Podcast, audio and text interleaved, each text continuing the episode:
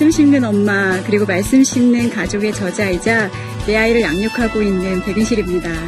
어, 이렇게 만나게 돼서 반갑습니다.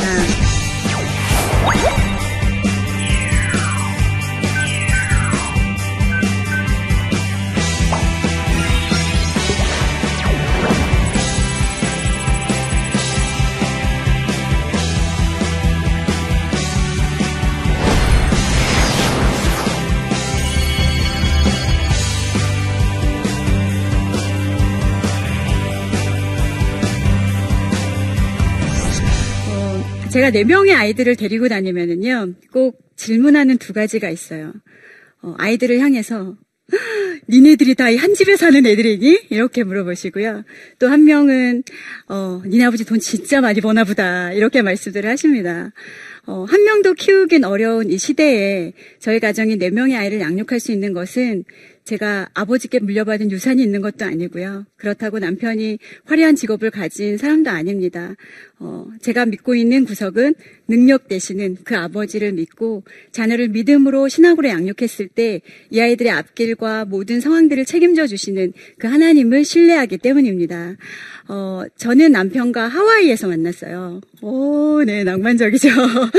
어, 저희가 뭐 놀다가 이렇게 만난 사이는 절대 아니고요. 어, 하와이에 있는 열방대학에서 제자훈련을 하다가 그렇게 만나게 되었습니다. 어, 저도 믿음의 일대이고 남편도 믿음의 일다이다 보니까 어, 믿음의 가정에 대한 그 소망함들이 정말 컸어요.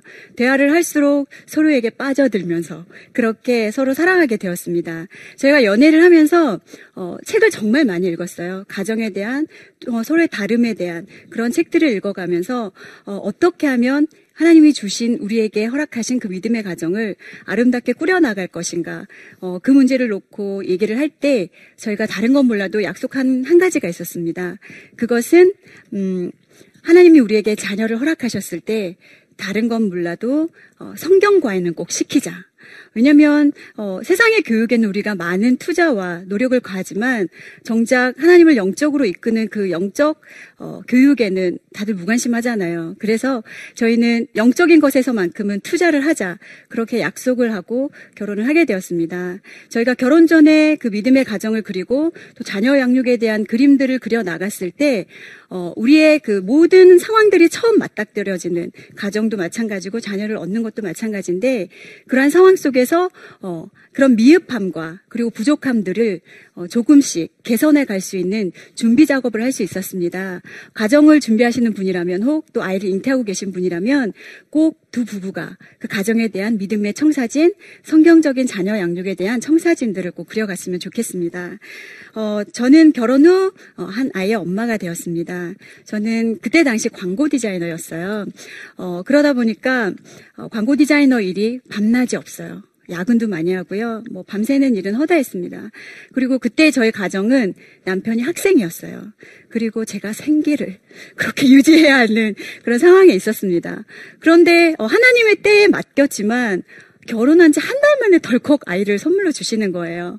어, 그때는 그 상황들이 상황인 만큼 제가 또 포부가 컸던 디자이너였거든요. 그러다 보니까 음 그거 아이를 주신 그 잉태함이 기쁘지가 않았어요. 당장 내 눈앞에 먹고 사는 거 어떻게 해야 되나 그런 암담함이 가득했던 것 같습니다. 어 그렇게 아이를 출산하고 이제 어, 아이가 100일쯤 되었을 때 저는 다시 복직을 하게 되었습니다. 어, 복직을 했던 그 상황도 참 어려웠던 것은 저희가 한 5년을 주말 부부로 지냈어요. 그러다 보니까 아이를 어린이집에 맡기면 어, 후에 찾아올 사람이 없는 거죠. 어, 이웃에게 또 아이를 맡기고 제가 야근하고 돌아오는 그 시간 까지 아이는 다른 사람들 손에서 돌고 돌면서 그렇게 아이의 정체성도 흔들리게 되고 그런 아픈 시간들을 겪었습니다. 어, 어느 날 저희 남편이 이제 어린이집에 아이를 데리러 가게 되었어요. 그런데 다 꺼진, 이제 퇴근 시간이 지난 쯤이겠죠. 다 불이 꺼진 어린이집에 커다란 TV만 틀어져 있고 구석에 어, 누워 있는 아이를 발견하죠. 그것을 보고 남편이 너무나 가슴이 아파서 아이를 데리고 와서 집에서 너무 많이 울었대요.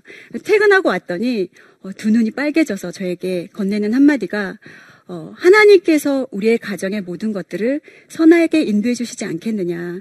그렇다면 어, 아이의 엄마인 당신이 아이를 직접 양육했으면 좋겠다. 그런 고백을 했습니다.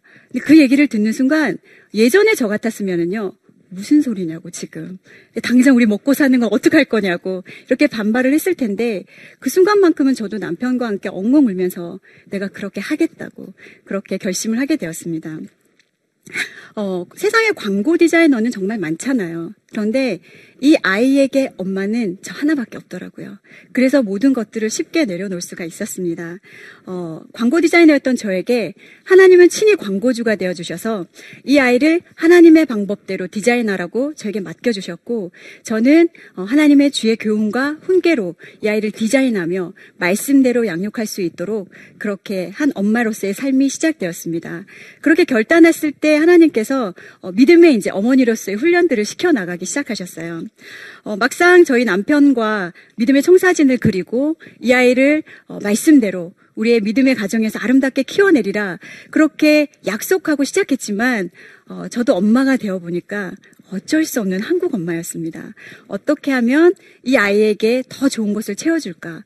어떻게 하면 이 아이에게 더 좋은 환경을 만들어줄까를 고민하면서 문화센터도 데리고 다니고, 뭐 고가의 책과 뭐 양질의 교구들을 쟁겨놓기 시작했어요.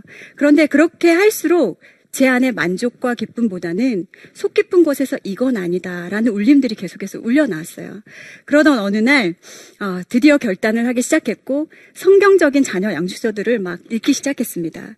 그러면서 만나게 된 것이 상공산 비전 암송학교라는 암송학교를 만나게 되었어요. 저는 저희 아이가 워낙 천방지축인 아이였기 때문에 어, 이제 우리가 그토록 꿈꿔왔던 성경 과외를 실현하는구나. 그것으로 암송학교를 등록하고 딱 갔더니 그곳은 아이를 교육하는 것이 아니라 엄마가 백절의 말씀을 암송하고 그 말씀을 자녀에게 이렇게 흘려보내는 그러한 단체였습니다. 어, 한, 한 뒤통수를 한 대 얻음맞은 것처럼 멍하더라고요. 그런데 하나님께서는 그렇게 저를 말씀 앞에 조명해 주시고 저의 자아와 계획과 모든 것들을 깨뜨리기 시작하셨고 이 아이에게 성경과의 선생님은 다른 사람이 아니라 너다라는 것들을 알게 해주셨습니다. 그래서 저는 그때부터 엄마라는 이름과 함께 사명자라는 이름을 갖게 되었습니다. 엄마는 사명자예요. 어, 여러분 사명이라는 찬양 잘 아시죠? 어, 그 찬양 들으면 무슨 생각 나시나요? 주님과 함께 내가 이 끝을 가서 복음을 전하리라. 뭐 이런 강한 불타오름이 막 끌어오르실 겁니다. 그런데 저는 그 사명을 참 멀리서 찾았던 것 같아요. 내가 정말 하나님을 위해서, 복음을 위해서 무엇을 할 수 있을까?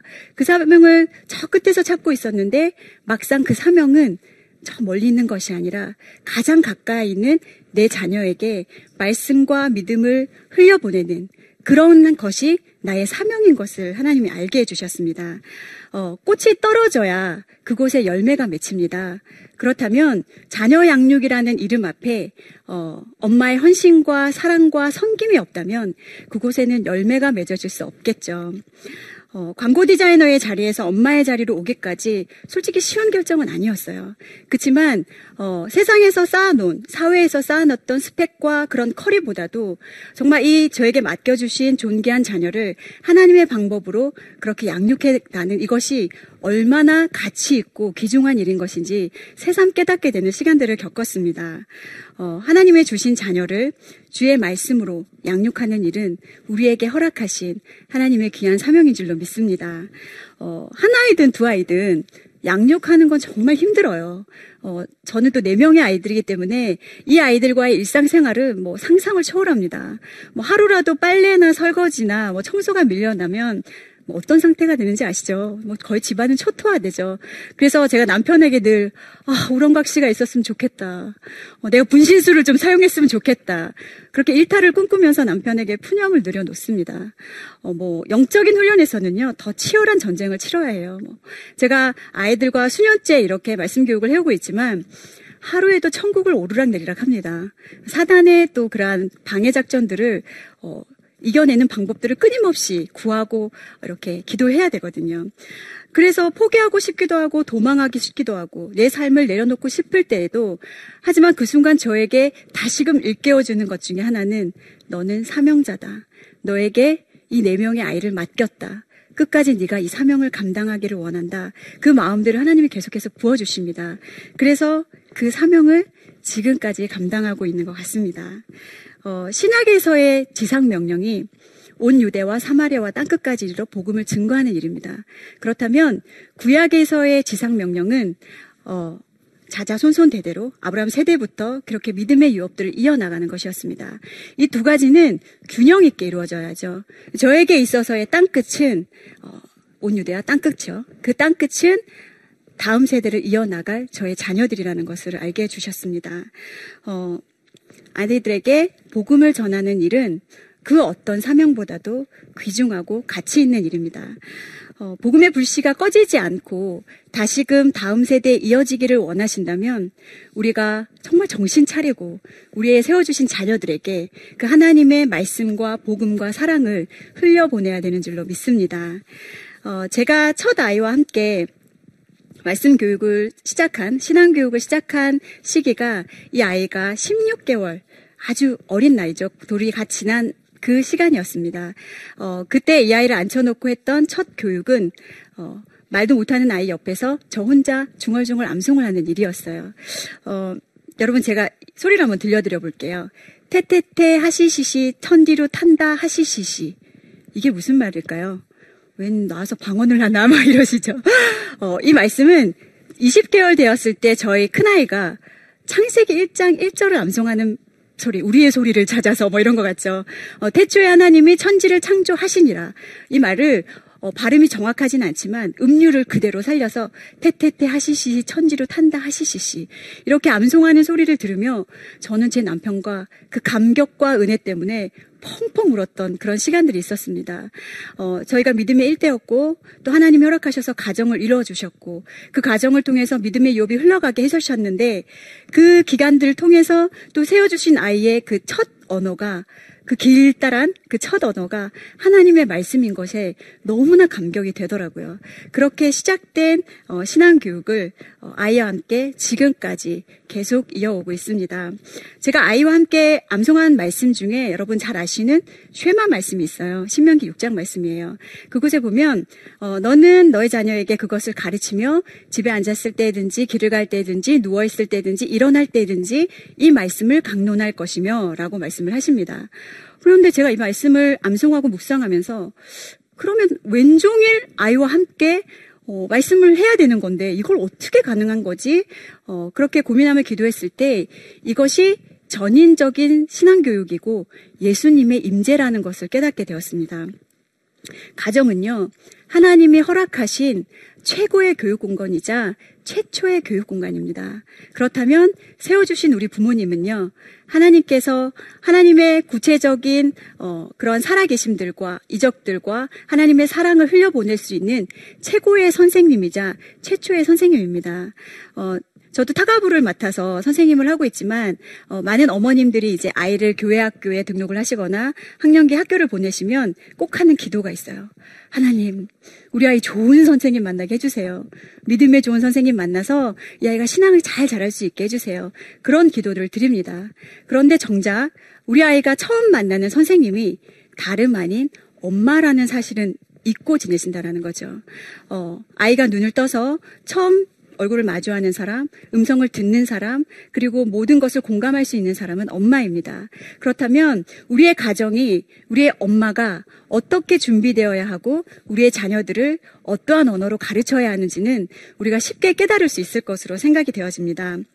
어, 세상은 어, 인류대학을 가고 또 인류계업에 입사하는 것을 성공이라고 말합니다. 안타까운 것은 우리 믿음의 사람들도 그렇게 어, 이 잣대가 통한다라는 거죠. 그러다 보니까 어, 성공지향적인 성경적인 자녀 양육이 아닌 성공지향적인 양육들을 택할 때가 너무나 많습니다. 제가 생각하는 성공적인 자녀 양육은요, 다름 아닌 이 아이가 예수님을 주로 인정하고 하나님을 경외하고 그리고 하나님의 사랑을 실천할 수 있는 아이라면 이 아이의 인생은 성공한 삶인 줄로 믿습니다. 어, 여러분은 아이에게 줄 수 있는 가장 귀한 선물이 무엇이라고 생각이 되나요? 제가 재산을 막 모아서 이 아이에게 어, 유산을 물려주는 걸까요? 아니면 어, 정말 그럴싸한 스펙트를 쌓을 수 있도록 옆에서 조력자가 되는 것일까요? 아이들에게 줄 수 있는 가장 귀한 선물은 다름 아닌 복음입니다. 이 복음을 아이가 쥐고 있을 때 어떤 세상의 위기와 고난이 온다 할지라도 하나님 편에서 귀한 사명을 감당하며 하나님의 사람으로 쓰임받게 되는 줄로 믿습니다. 어, 자녀를 가르치기 이전에 먼저 부모가 말씀을 먹는 부모가 되어야 합니다. 뭐 이것은 어, 성경 말씀에도 나와 있죠. 쉐마 말씀에도 내 자녀에게 부지런히 가르치라라고 말씀하기 전에 너는 그것을 너의 마음에 먼저 새기고 그 다음에 너의 자녀에게 부지런히 가르치다라고 말씀을 하십니다. 어, 이러한 일들이 먼저 일어나야 되는 이유는요. 말씀을 가르치는 자가 그 안에 말씀이 없다면 소경이 길을 이끄는 것과 같습니다. 농사를 지어보지 않은 사람이 씨를 뿌리고 농사를 짓는 것과 같습니다. 그렇다면 말씀 심는 엄마가 되기 위해서는 먼저 말씀을 먹어야겠죠. 어, 저도 말씀을 먹은 후에야 그 하나님의 은혜와 진리를 경험하고 아이들에게 그 살아계신 하나님의 성품과 사랑과 그 모든 일들을 설명해주고 가르쳐 줄 수 있었습니다.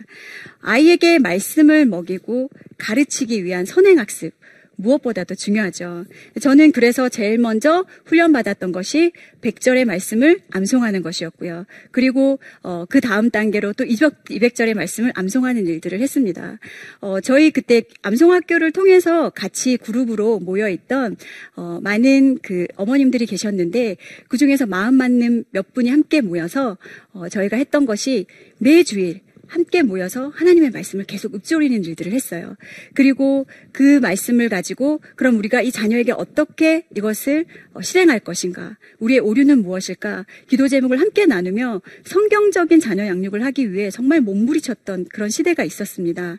그런데 음, 그것을 2년 정도 지속을 하고 나니까요, 저희 안에 체질화되고 지속할 수 있는 일들이 일어나기 시작하더라고요.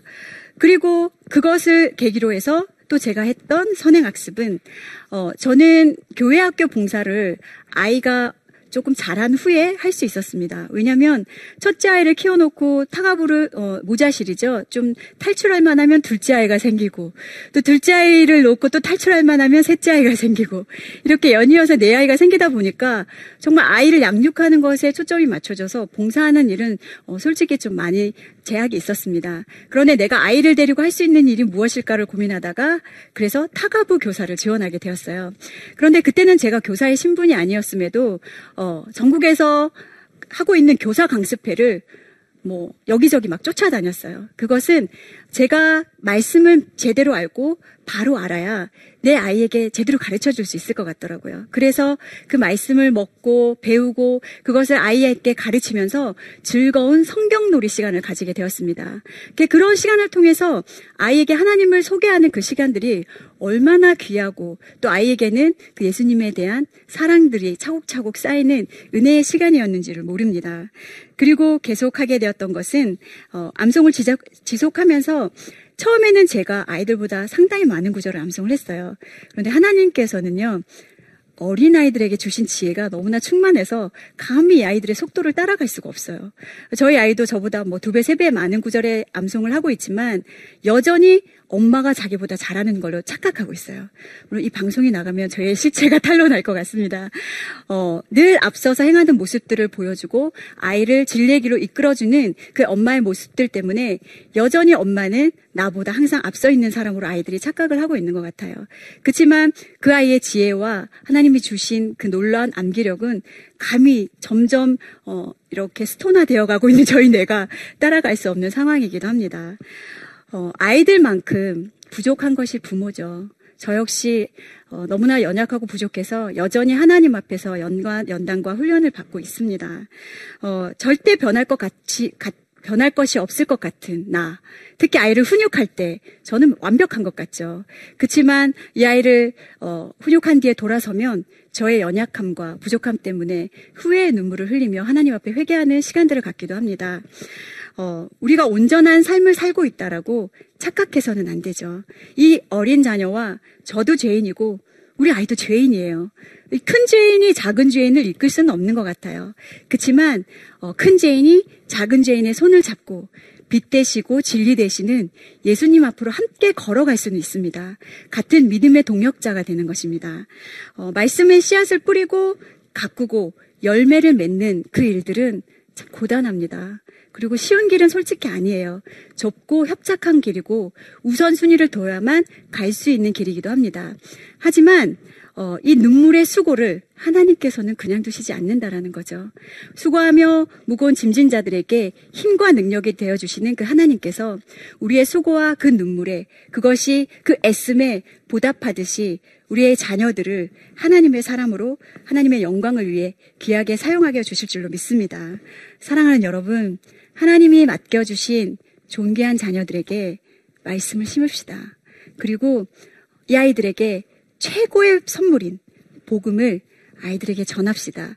그렇게 했을 때 우리 하나님께서 우리의 아름다운 이 땅에 복음으로 하나 된 그리스도의 나라를 이루어갈 줄로 믿습니다. 감사합니다.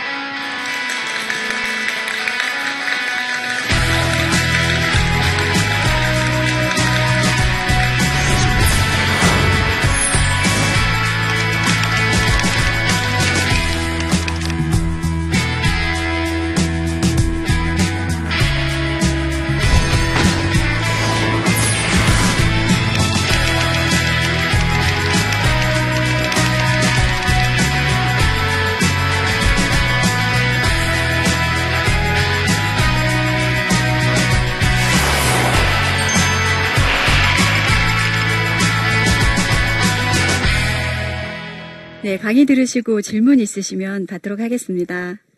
네, 부천에서 온 51세 이정민입니다.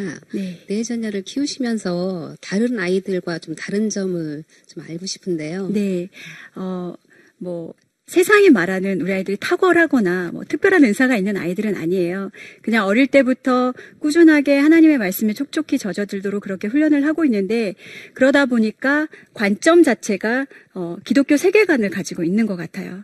그래서 어떤 환경을 봤을 때 어, 그냥 그것이 이루어진 일들이 아니라 하나님의 하신 일들 또 하나님의 그 나라를 보는 그런 시각으로 모든 것을 접하고 또 삶 속에서도 어, 말씀을 통한 훈련들을 통해서 이 아이들이 어, 말씀의 중심에 서가는 모습들을 볼 때 그것이 은혜가 되고 간증이 될 때가 참 많습니다. 아, 자녀들을 키우시면서 네. 그렇게 그 화가 참지 못했을 때그 그 지혜롭게 어떻게 하신 거에 대해서 좀 궁금합니다. 네. 어, 제가 아까 엄마가 말씀을 먼저 심어야 된다라고 말씀을 드렸었는데 저 역시 혈기가 있는 사람이기 때문에 불쑥불쑥 저의 연약함들이 드러날 때가 있습니다. 그런데 그걸 하지 않습니다라고는 감히 부끄럽게 얘기하지 못하겠습니다. 저도 가끔 그 연약함들이 올라오는데 어, 그때마다 제가 기도함으로 나아갈 때 하나님께서는 말씀을 통해서 저의 그 혈기를 누르실 때가 있어요. 그런데 가끔 제가 그 순간을 이기지 못하고 그 하나님 주신 음성을 놓칠 때는 어, 과감하게 아이에게 사과하는 시간을 가져요. 엄마도 연 약하다. 엄마는 너무나 부족해서 하나님처럼 완전하지 못해. 그렇지만 어, 그래서 너희들의 기도가 필요해. 그래서 눈물을 호소하고 사과를 할 때도 있고요. 아이들은 정말 쿨하거든요. 그래서 엄마의 사과를 너무나 잘 받아들이고 오히려 엄마가 뒤끝이 남지 아이들은 절대 뒤끝이 남지 않더라고요. 그렇게 아이들과 서로 교- 소통하면서 어, 그들의 마음을 읽어주고 또 엄마의 연약함들을 드러내놓을 때 아이들도 부모를 용서하고 사랑해주는 모습들을 볼 수 있었습니다. 네. 혹시 아이들이 말씀을 외우기 싫어서 깨를 부리거나 그런 적은 없는지 네. 묻고 싶습니다. 네, 뭐 어릴 때부터 암송했지만 이 아이들도 죄인입니다. 그래서 어떻게든지 어, 편한 생활로 돌아가려고 하는 것 같아요. 저 역시 제가 사명자가 아니라면 아마 그냥 퍼져 있을지도 모르겠어요. 그렇지만 이 아이들에게 어, 날마다 어, 힘들고 어렵지만 이것이 하나님의 살아가도 하나님의 사람으로 살아가는 방법이라는 것들을 계속 가르쳐주고 격려하면서 때로는 엄마의 어, 강압도 있어야 되겠죠. 늘 좋게만 할 수는 없는 상황들이 있기 때문에 어, 그렇게 아이들의 생명을 먹이는 어, 이것이 정말 너를 생명의 길로 진리의 길로 이끄는다라는 그러한 각오로 아이들과 매일 매일 네, 그 일들을 해가고 있습니다. 여러분, 어, 여러분은 사명자이십니다. 이 자리에 엄마도 계시고 아버지도 계시지만요. 하나님께서 허락하신 우리의 자녀들에게 최고의 선물인 그 복음을 최고의 교육 공간인 우리 가정에서 최고의 선생님인 여러분이 어, 아이들에게 전수할 수 있는 믿음의 귀한 일꾼들 되시기를 축복합니다. 감사합니다.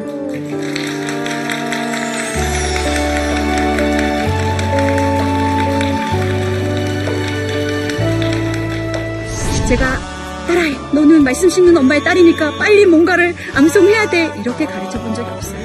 그냥 아이의 자기 전에 엄마가 말씀 들려줄게요. 태초에 하나님이 천지를 창조하시니라.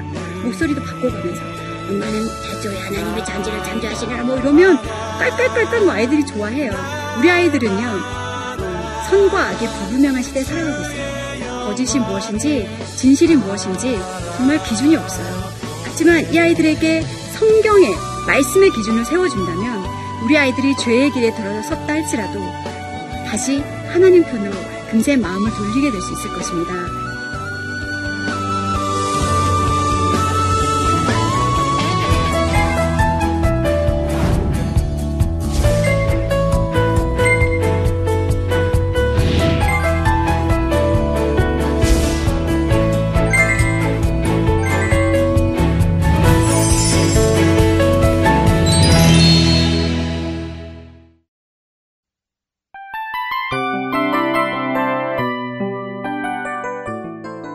프로그램은 청취자 여러분의 소중한 후원으로 제작됩니다.